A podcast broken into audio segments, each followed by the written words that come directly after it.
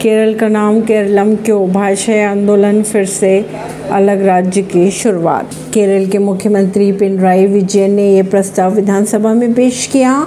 उन्होंने कहा कि मलयालम में राज्य का नाम केरलम है। प्रस्ताव पढ़ते हुए सीएम विजय ने कहा, एक नवंबर उन्नीस सौ छप्पन को भाषा के आधार पर राज्यों का गठन हुआ था। केरल का स्थापना दिवस की अगर बात की जाए तो एक नवंबर है। स्वतंत्रता आंदोलन के समय से ही मलयालम भाषियों के लिए संयुक्त केरल बनाने की मांग की जा रही थी, लेकिन संविधान की पहली सूची में हमारे राज्य का नाम केरल लिख लिया गया था। अगर बात करें केरल की तो केरल का नाम केरा से पड़ा है, जिसका मतलब होता है नारियल का पेड़। परवीन सिंह नई दिल्ली से।